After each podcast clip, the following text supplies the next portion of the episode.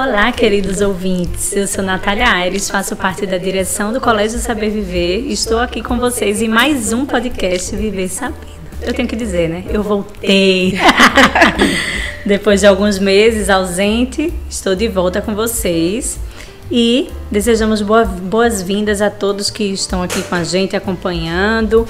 aproveito para lembrar vocês que a cada 15 dias sai um episódio fresquinho e incrível com profissionais sensacionais. Os temas são super atuais e interessantes, todos sobre educação, hein? E olha só, no episódio de hoje temos uma conversa super bacana sobre quando nasce uma mãe, nasce uma culpa. Para conversar comigo, convido Mariana Mari Bezerra, nossa orientadora pedagógica, que agora está gravidíssima de Maria Antônia, nossa maricota. Mari já é mãe, de João, 15 anos, né, Mari? 15 anos. E agora, gestante de Maricota. Seja bem-vinda, Mari. Obrigada, Nath. Vale dizer que você fez falta nos podcasts. Esse bom dia, boa tarde ou boa noite fez muita falta. Bem-vinda de volta. Ah, obrigada. É, essa temática é uma temática super especial, né? Agora mais do que nunca. E sermos nós duas é muito importante porque na verdade, a gente só vai estender o podcast e as figurinhas que a gente troca no direct, no WhatsApp, porque parece que a gente combinou. Quase que diariamente a gente pois fala. É. Parece que foi combinado e a tua experiência, apesar de eu já ter um rapaz de 15 anos, tem feito muita diferença nas minhas vivências, nas minhas escolhas. Então, eu estou muito feliz pelo convite e falar de algo que é muito mais real na minha vida é um presente. Estou feliz por isso. E para quem não sabe, é, só reforçando, né? Eu tive minha baby agora tem quatro meses, então por isso que a gente tem é, tá tendo esse prazer de ter essa troca hoje de uma mãe que acabou de ter um bebê e de uma outra mãe que daqui a pouco tem o bebê. É, tá previsto para quando, Mari? Outubro, né? Eu tô super é, pasma com a velocidade do tempo, porque um dia desses, de verdade, eu descobri a gravidez num baita susto, porque depois nada de 15, planejado. Nada planejado. Depois de 15 anos, já numa outra fase, um filho pré-vestibulando, descobri a gravidez. Foi uma surpresa. A adaptação foi difícil, mas no fim das contas, o, o a atmosfera materna toma conta de tudo, né? Então, Total é, é, inspirador, de verdade. A fase é outra, os efeitos colaterais da gravidez são outros, né? Mas tem sido tudo muito diferenciado, assim. Então, estar é, atuando na educação tem feito uma diferença muito grande. Eu tive João na adolescência, né? Então, o perfil de, de mãe era outro, completamente diferente. Então, eu acho que, que essa, esse processo todo, essa vivência toda, me faz nascer de novo, né? Um renascimento de verdade como mãe. Ô, Mari, eu queria até aproveitar esse teu gancho para que a gente pudesse falar um pouco de comunicação. Uhum. Por que falar de comunicação? Porque quando eu troco figurinhas com minha mãe, ela faz o seguinte, ela, fa, ela me diz uma coisa que eu fico pensando realmente faz sentido. Ela diz isso é interessante, porque hoje a comunicação é, é uma outra realidade da nossa, é. né? De 20 e 30 anos atrás. Então hoje a gente tem todas as informações em nossas mãos. Isso. Que antes a gente não tinha. Então, assim, quem não tinha, por exemplo, condições de ir para uma nutricionista, né, de consultar um profissional, é, enfim, de outras esferas, não tinha tantas informações. Isso. E hoje a gente tem a tecnologia a nosso favor. Né? Então, hoje, as dúvidas que a gente tem, a gente pode consultar. A consulta está na nossa casa, Está na né? nossa casa. Então, assim, as informações, é, quem quer, busca toda hora, né? É. Então, a gente pode saber sobre... Agora, daqui a dois meses, eu vou ter essa, essa vivência né, da introdução alimentar. Então, assim, eu já estou pesquisando mil e, um, mil e uma coisas, assim. Por mais que, não, eu vou fazer a consulta com a Nutri por sinal vai ser Babi Godoy, né, nossa nutricionista, mas é, quem não tem essa condição de poder ir para a Nutri, pode também é, buscar ter essa informação com mais facilidade do que a Talvez acho que até quando tinha João, anos, né? 15 exatamente. anos atrás, tu não tinha essa informação não que tinha, tem hoje, né? Não tinha, e o movimento de busca pelo bem-estar, pela, pela qualidade em alguns aspectos é outro hoje, sabe, Natália? Acho que a internet, dentre tantos benefícios que a gente consegue filtrar. Sim, acho traz que isso é importante, isso. né? O filtro, né? Exato. Porque também tem informação demais. Exatamente. E a gente precisa ter cuidado. Né? É. O acesso à informação é, é facilitado, a informação está lá, mas sem menosprezar a, o, o, a qualidade, enfim, o, a importância, a relevância de, do acompanhamento de um profissional, a internet também chegou para facilitar uhum. a vida da gente. E aí, muitas vezes, quando eu comento sobre é, a, ser a segunda gestação, sobre ser um segundo filho, as pessoas reagem assim: ah, mas é um segundo filho, então como é que você acha? E compara como foi com a outra gravidez. Só que faz muito tempo. É, eu acho que não dá nem pra Não comparar, dá para lembrar. Né? Tem muita coisa da qual eu não lembro. Tem muita coisa que eu fui direcionada pelos achismos bem intencionados. Olha a comunicação aí, né? Pois é. Bem intencionados, mas era muito assim. Porque a minha avó dizia que soluço ou amamentação na minha época, sabe? Coisas uhum. que hoje a gente vê que são é, é, conhecimentos que, por coincidência ou não, dava certo ou não, mas que cientificamente falando, há métodos muito mais eficazes de se resolver um problema. Então, esse acesso à informação é de verdade um diferencial imenso, assim, das experiências que eu estou conseguindo viver, sabe? E até a gente poder fazer trocas, né, Mari? Tu falou no começo, né, dos directs e de enviar uma para outra, isso é muito legal. E eu acho assim que antes a gente também não tinha sim, essa possibilidade, sim. né? É. Então hoje, é, eu digo isso porque a gente faz muito isso, né?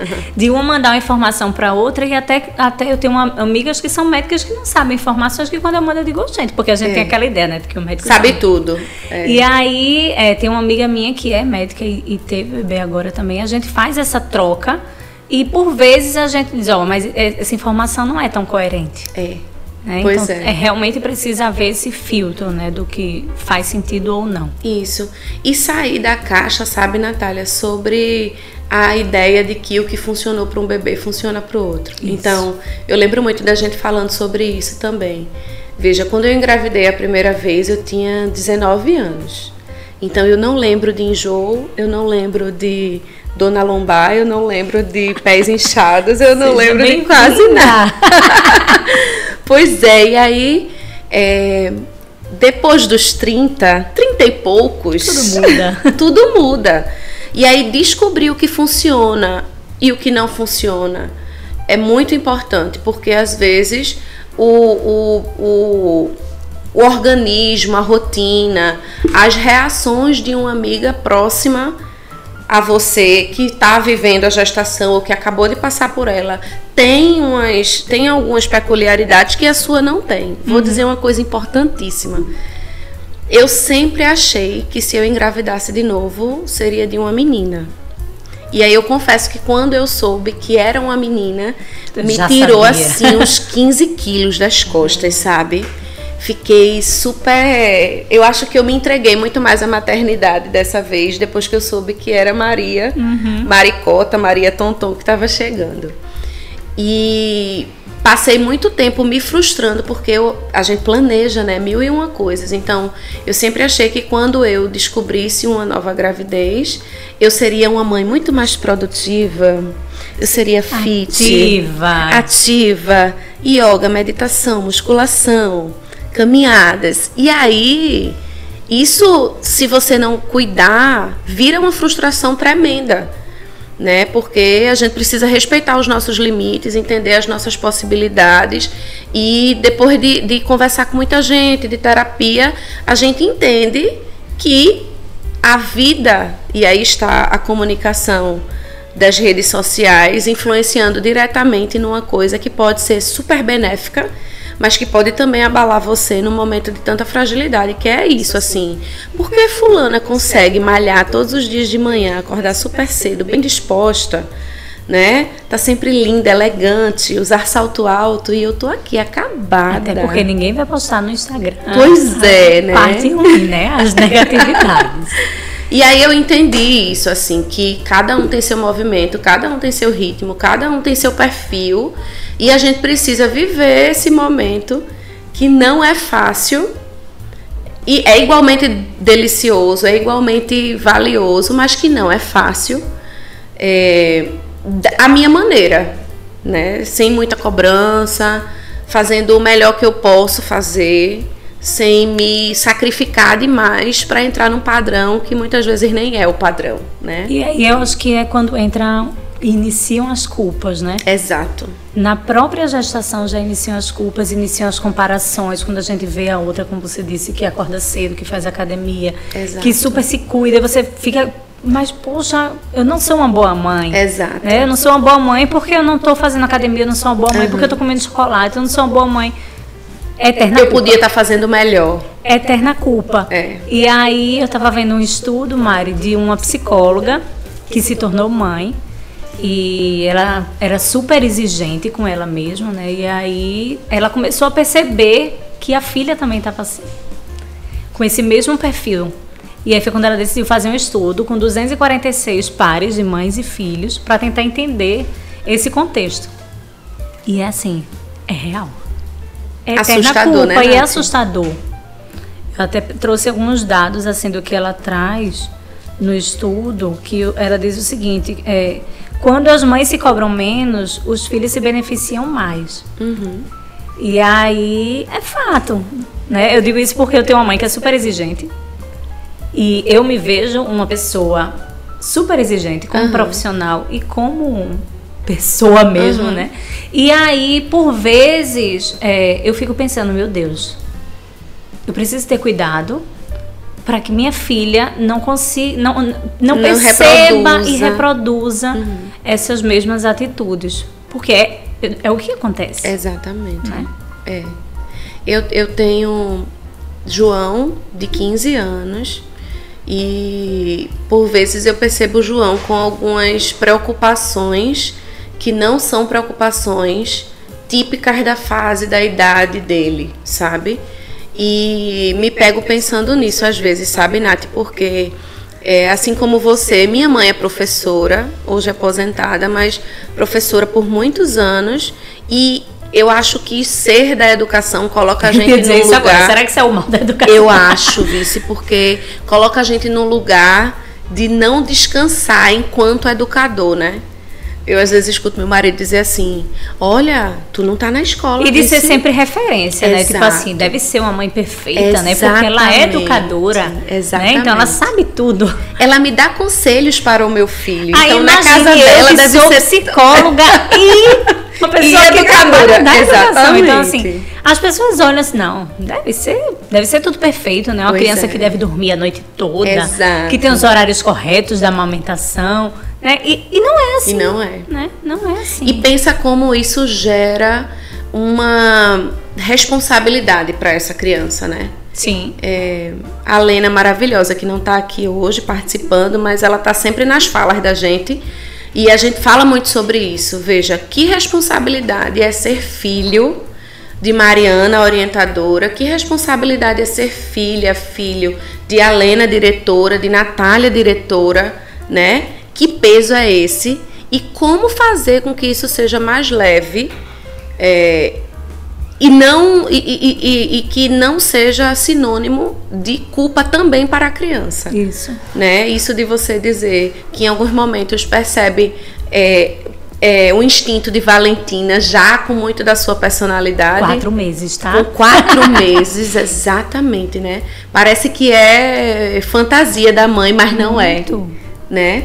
E aí por mais que a gente tente, eu sempre disse isso assim. Minha mãe foi muito rigorosa e quando eu tiver os meus filhos, gente, por mais que a gente tente fugir disso, a gente volta para o mesmo lugar. Mas eu acho, Nath, que uma, um ponto para a gente entender que a culpa pode ser minimizada é a gente se reconhecer nesse papel, é a gente já ter Total. consciência disso, né? Total. Eu e tava... que a gente não pode transferir isso para o filho. E, e, tem que ser, e tem que ser dessa forma. A gente está sempre pensando nas nossas atitudes. Isso. Eu, tá, eu tô lendo o livro que eu te falei, né? Os Bebês e Suas Mães, de Winnicott. E é um livro incrível, inclusive ganhei de Jaime, que é escritor. Acho que tu, tu conheceu, sim, né, Jaime? Sim. E é um livro incrível e ele fala justamente isso, sobre a mãe ser uma mãe suficientemente boa. Por quê? Porque a mãe vive nessa eterna busca de perfeição. Busca de perfeição. E o que vai acontecer? Ela vai ser frustrada. Exato. Né? Então, por que ser perfeita? Exato. Né? Por que a gente quer ser como a, como a mãe do Instagram, que é Exato. perfeita, que está sempre maquiada, sempre linda, de salto alto, que o bebê dorme a noite toda. E que nunca perde que a, a criança paciência. só tira nota 10, que é. nunca perde a paciência. Então, assim, Será que realmente é assim? Será que realmente existe essa perfeição? Então, que busca é essa que a gente está em querer ser a mãe perfeita? Exato. E aí o Winnicott traz isso, né? Que a gente as mães precisam ser mães suficientemente boas. Isso. E pronto. Isso. É simples. E o, o, conceito de bom é um conceito super versátil, né? Sim. Porque o, você dar o seu melhor significa que você está fazendo tudo o que você pode mas na expectativa do outro, aquilo é o mínimo. Paciência é o seu melhor, né? Uhum. E ter essa consciência é importante. Eu, eu, a gente fez alguns estudos com André sobre comunicação não violenta, é uma coisa que a gente tenta muito Bora trazer para a realidade. Indicar, né, pois é, o curso, é um curso bem. incrível de André da Conte e ele vem aqui no colégio, dá o curso é funciona. A gente tá na quarta turma, Já é né? É quarta Sucesso turma? total. E aí é um curso incrível sobre comunicação não violenta, a gente super indica e todas as pessoas que participam Isso. têm elogiado, e né? que faz diferença, né? E faz diferença. Especialmente porque parece que é alguma coisa para educador, para professor e não é, sabe? E aí eu aprendi a pedir desculpa Sim. ao meu filho de 15 anos por muitas vezes consciente disso, assim de que é importante ele saber das minhas fragilidades também. E que você também erra. Exatamente. Né? Inclusive com ele. Isso, especialmente com ele, porque quem está mais perto da gente é quem mais sofre, aspas nesse sofre, com as intercorrências da vida, porque a gente está num ambiente que é um ambiente múltiplo, um ambiente com muitas crianças, com muitas diferenças. A gente lida com uma equipe muito grande e aí, no fim das contas, quando a gente chega em casa, a gente tende a tirar essa armadura de, né, uhum. de, de, de, de, da perfeição, da perfeição né? E quem está perto da gente é que sente a, alguns impactos, impactos né? né? E pedir desculpa faz muita diferença nessa rotina, tu sabe? Percebeu assim, tu percebeu que ele se impactou quanto muito, muito assim, muito de a gente ter, eu ter acabado de ter é, chamado a atenção dele por alguma coisa de uma forma mais incisiva, uhum. mais ríspida. E aí eu saio de perto, vou tomar uma água, vou no banheiro, eu digo, peguei pesado. Aí eu chamo ele, eu digo, João, vem cá, vê só. Ó, desculpa, eu não queria brigar assim, não queria brigar tanto, mas você tá vendo a condição, eu tô fragilizada, eu tô cansada, preciso da sua ajuda, preciso que você me compreenda, quero que você pense sobre isso, tente me desculpar, não foi intencional. E aí, no começo, veja porque é um exercício, né? No começo ele adolescente, Travou. sisudo, sabe, meio chateado, Hoje a gente já se abraça depois, né? Ele fala com Maria, eu chego em casa, ele, antes, mesmo que eu tenha alguma coisa para reclamar, ele já pega minhas coisas, abre o portão para o carro, faz massagem nos meus pés. E aí é, vai, você vai criando uma atmosfera mais leve, mais leve de bem viver, de paridade mesmo, sabe? Ô Mari, e eu acho inclusive que ele, ao perceber isso e perceber que esse é o caminho ideal, de certa forma ele reproduz isso. com os outros. Isso. Né? Porque eu acho que, que tem muito isso, né? A gente tem tende a ver nossos pais como referência. Isso. E a gente tende a reproduzir isso com os outros. Isso. Então, a partir do momento que ele percebe uma atitude legal, poxa, ela me tratou dessa forma. Né? Ela percebeu que errou e falou. Admitiu que errou. E admitiu que errou. É. E aí ele passa a trazer isso também com os outros, com o professor, com o amigo, com, com quem seja. Eu não sei você, mas por exemplo, eu não tinha isso com a minha mãe. Total. Né? Minha mãe, professora, era muito ríspida. O que era dito era muito dito e acabou. Exato. Não, ninguém voltava atrás. Uma relação de autoridade muito Sim. grande. apesar de hoje entender, uhum. porque a gente de alguma forma, como já falou, reproduz isso. Sim. Mas eu vejo hoje nas atitudes da minha mãe, e você vai ver nas da sua, uhum. que agora é avó, então. a remoldagem pela qual elas passam que carrega um pouco dessa culpa, porque veja, mesmo depois dos filhos adultos, ainda existe essa culpa, né? Ainda existe e a gente passa, a, eu pelo menos passei a entender melhor as atitudes dela. Uhum. Né, de dizer assim, poxa, bem que ela as mães erram tanto, sabe? Porque a gente tem, o filho tende a olhar para a mãe como uma perfeição, né? Exato. né? E aí às vezes a gente, às vezes não, sempre, né? É. A gente entende que não é bem assim. Como aquela pessoa que sabe tudo que está né? fazendo, né? né? Das decisões assertivas e, e super seguras. E na verdade é só um jogo de escolha, de erro e de acerto. E é assim que a gente vai. A gente tenta não errar mas é, é impossível, né? A gente vai nessa assim. E aí eu acho que a minha experiência com o João, veja, eu, eu antes tinha uma referência que era da minha relação com a minha mãe sobre coisas com as quais eu não queria pecar.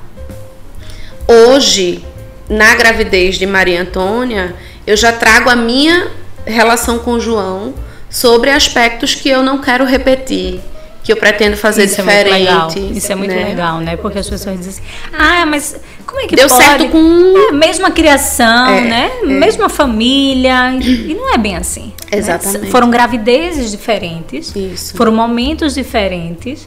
É, você entendia, via o mundo de uma forma, agora você vê de isso, outra. Isso. Né? Então não tem como ser a mesma pessoa. Exato. Né? Por ter sido a mesma mãe. Exatamente. E são seres diferentes, né? Total. né? Então, eu, eu, essa, essa semana eu ri muito porque é, uma amiga, uma senhora amiga da família disse assim: olhe, você sabe, né, que um filho é muito diferente do outro. E João não me deu trabalho algum, assim, de trela, de malcriação. tu já ficou pensando, né? Eu digo, ai meu Deus do céu, porque, olha, essa Maria Tonton, viu, promete. Eu digo, Jesus. Eu não sei nem se eu tenho coluna para isso, sabe? Mas porque são pessoas diferentes, né? E uma amiga muito querida me disse quando eu descobri que estava grávida, não sei se tu teve essa sensação assim, porque na verdade na adolescência muita coisa é, a gente não consegue enxergar justamente por conta dessa falta de maturidade mesmo, uhum. né? E aí uma amiga disse: Ó, oh, tu já pensou que esta pessoa que está dentro de você, eu fico emocionada com isso, escolheu você para vir ao mundo. Ela vem para esse mundo por você. Veja que responsabilidade. Não é uma responsabilidade de, de culpa, uhum. é uma uhum. responsabilidade de amor, né? Entrega, né? De entrega, doação. de doação. Então, vê, ela tá aí, ela só quer ser amada, ela já te escolheu né? Isso é muito forte. forte porque eu fiquei pensando nisso. Desde a, aí disso eu lembro muito, muito claramente na minha gravidez de João. Eu acho que eu te disse isso. Todas as mães, ou muitas delas, dizem que a parte mais emocionante de gestar é ouvir o primeiro choro do bebê. Para mim, sempre foi a ideia de ter uma pessoa inteira dentro, dentro de, de mim, assim. Isso, tanto que hoje, com o João era assim. Ela mexe, eu paro tudo para curtir, assim, porque eu acho uma coisa tão divina, uma coisa tão. tão. Sem palavras. Não né? dá para explicar. Não dá pra é uma né? conexão né? que a gente não consegue explicar. As palavras não alcançam, né? Então, é isso, assim, acho que Sobre culpa, eu acho que ela sempre vai existir, porque a gente vive nessa de querer sempre fazer o melhor, de querer sempre dar o que a gente pode. No entanto, essa culpa ela não pode nos adoecer nem nos paralisar, né? A Helena diz uma coisa que é muito importante, que é meio que meu norte, assim, quando eu tento de alguma forma é, me cobrar por algumas coisas, mas não aborda entre os papéis que eu desempenho na sociedade. Eu sou Mariana mãe, eu sou Mariana professora, eu sou Mariana é, é, orientadora, eu sou Mariana mestranda, mas eu sou Mariana pessoa, eu sou Mariana mulher, eu sou Mariana cheia de defeitos. E isso vai naturalmente. E tá tudo bem. E tá tudo bem. E naturalmente a Mariana, que é orientadora, mãe, professora, vai carregar os mesmos defeitos que a pessoa tem, né? O que a gente precisa saber é lidar com isso, aprender a lidar da melhor forma com isso, porque no fim das contas ninguém é perfeito. Exato. E essa culpa ela é até em algum aspecto saudável, porque faz você se autorregular, faz você se autoconhecer, faz você se perceber. E enquanto... o ideal é isso, é que as mães consigam perceber que Isso. não há perfeição. Isso. Acho que a gente pode encerrar, inclusive, com, com, essa, com esse pensamento. Com esse pensamento, né? Não há perfeição. Então, a busca pela perfeição vai pode ser parar. Pode parar, pode parar porque, porque ela não vai existe. ser frustrada. É. Então, a busca pela perfeição não existe. Então, não façam isso, porque termina adoecendo isso. a mãe e adoecendo a criança. Isso. Né? Então, hoje a gente tem quantos adolescentes são, são adoecidos pela, por essa busca de perfeição. Isso. Né? Então a gente precisa, como mãe, parar e entender que nós não vamos ser perfeitas, nós não vamos alcançar esse objetivo. Então, realmente, como diz o Winnicott, vamos buscar ser uma mãe suficientemente boa. Isso. Né? Eu acho que é isso que, que a gente tem a trazer para as mães, para os pais, para as avós, para quem exerce a maternidade, né? Isso e pensar que quando você entra nesse movimento, a gente que está dentro de escola, a gente percebe muito isso, né? Crianças e adolescentes nessa busca por não frustrar a mãe, o pai, a tia, quem é o responsável por ela, seja quem quer que seja, porque existe essa cobrança. Então, veja, se você se reconhece como alguém falho, como alguém que precisa dar o melhor que tem, vai, você vai automaticamente impactar a percepção do seu filho, do seu neto, né? E vai fazer dele uma pessoa que vai ter apego por ele primeiro, pelo bem-estar, pela saúde, pelo cuidado. É fácil com filhos adolescentes, crianças? Não é fácil. Não. Não é porque nós somos a, a linha de limite para certas coisas. Mas é isso, é tentativa e erro e rede de apoio faz toda a diferença, né, Nath? Porque ah, isso aí é é, é, é indiscutível, né? Indiscutível. Porque você não vai conseguir sozinha e ter com quem contar. Às vezes a experiência de outra pessoa lhe dá uma luz quanto a isso. Contar com a escola, com os profissionais a quem você confia o seu filho diariamente faz muita diferença que também não são os que sabem de tudo, mas que têm uma experiência que pode demais Soma, facilitar a né? sua vida, né? Então, fazer parte dessa rede trocar figurinha como mãe, como orientadora, como diretora é, é, é, é saudável, é saudável. É incrível, né? Porque ali a gente tá só somando. Exato. Tá só somando. Exato, é isso. Ai, por a gente ficaria a hora. Eu passava aqui amanhã, entre uma, Essa... uma troca e outra, uma amamentada e continua o papo e assim vai. Só pra matar vocês de inveja, essa conversa não vai acabar não, porque ficou pano pra manga, né? E daqui a pouco a gente tá trocando mensagem falando sobre a mesma coisa, lendo alguma coisa por aí, uma mandando para outra, porque a gente vive nessa, nessa ânsia de, de melhorar e de ajudar o outro a ser melhor. Então, até daqui a pouco, viu, Natália? Simbora. Abraço, pessoal. Até o próximo episódio.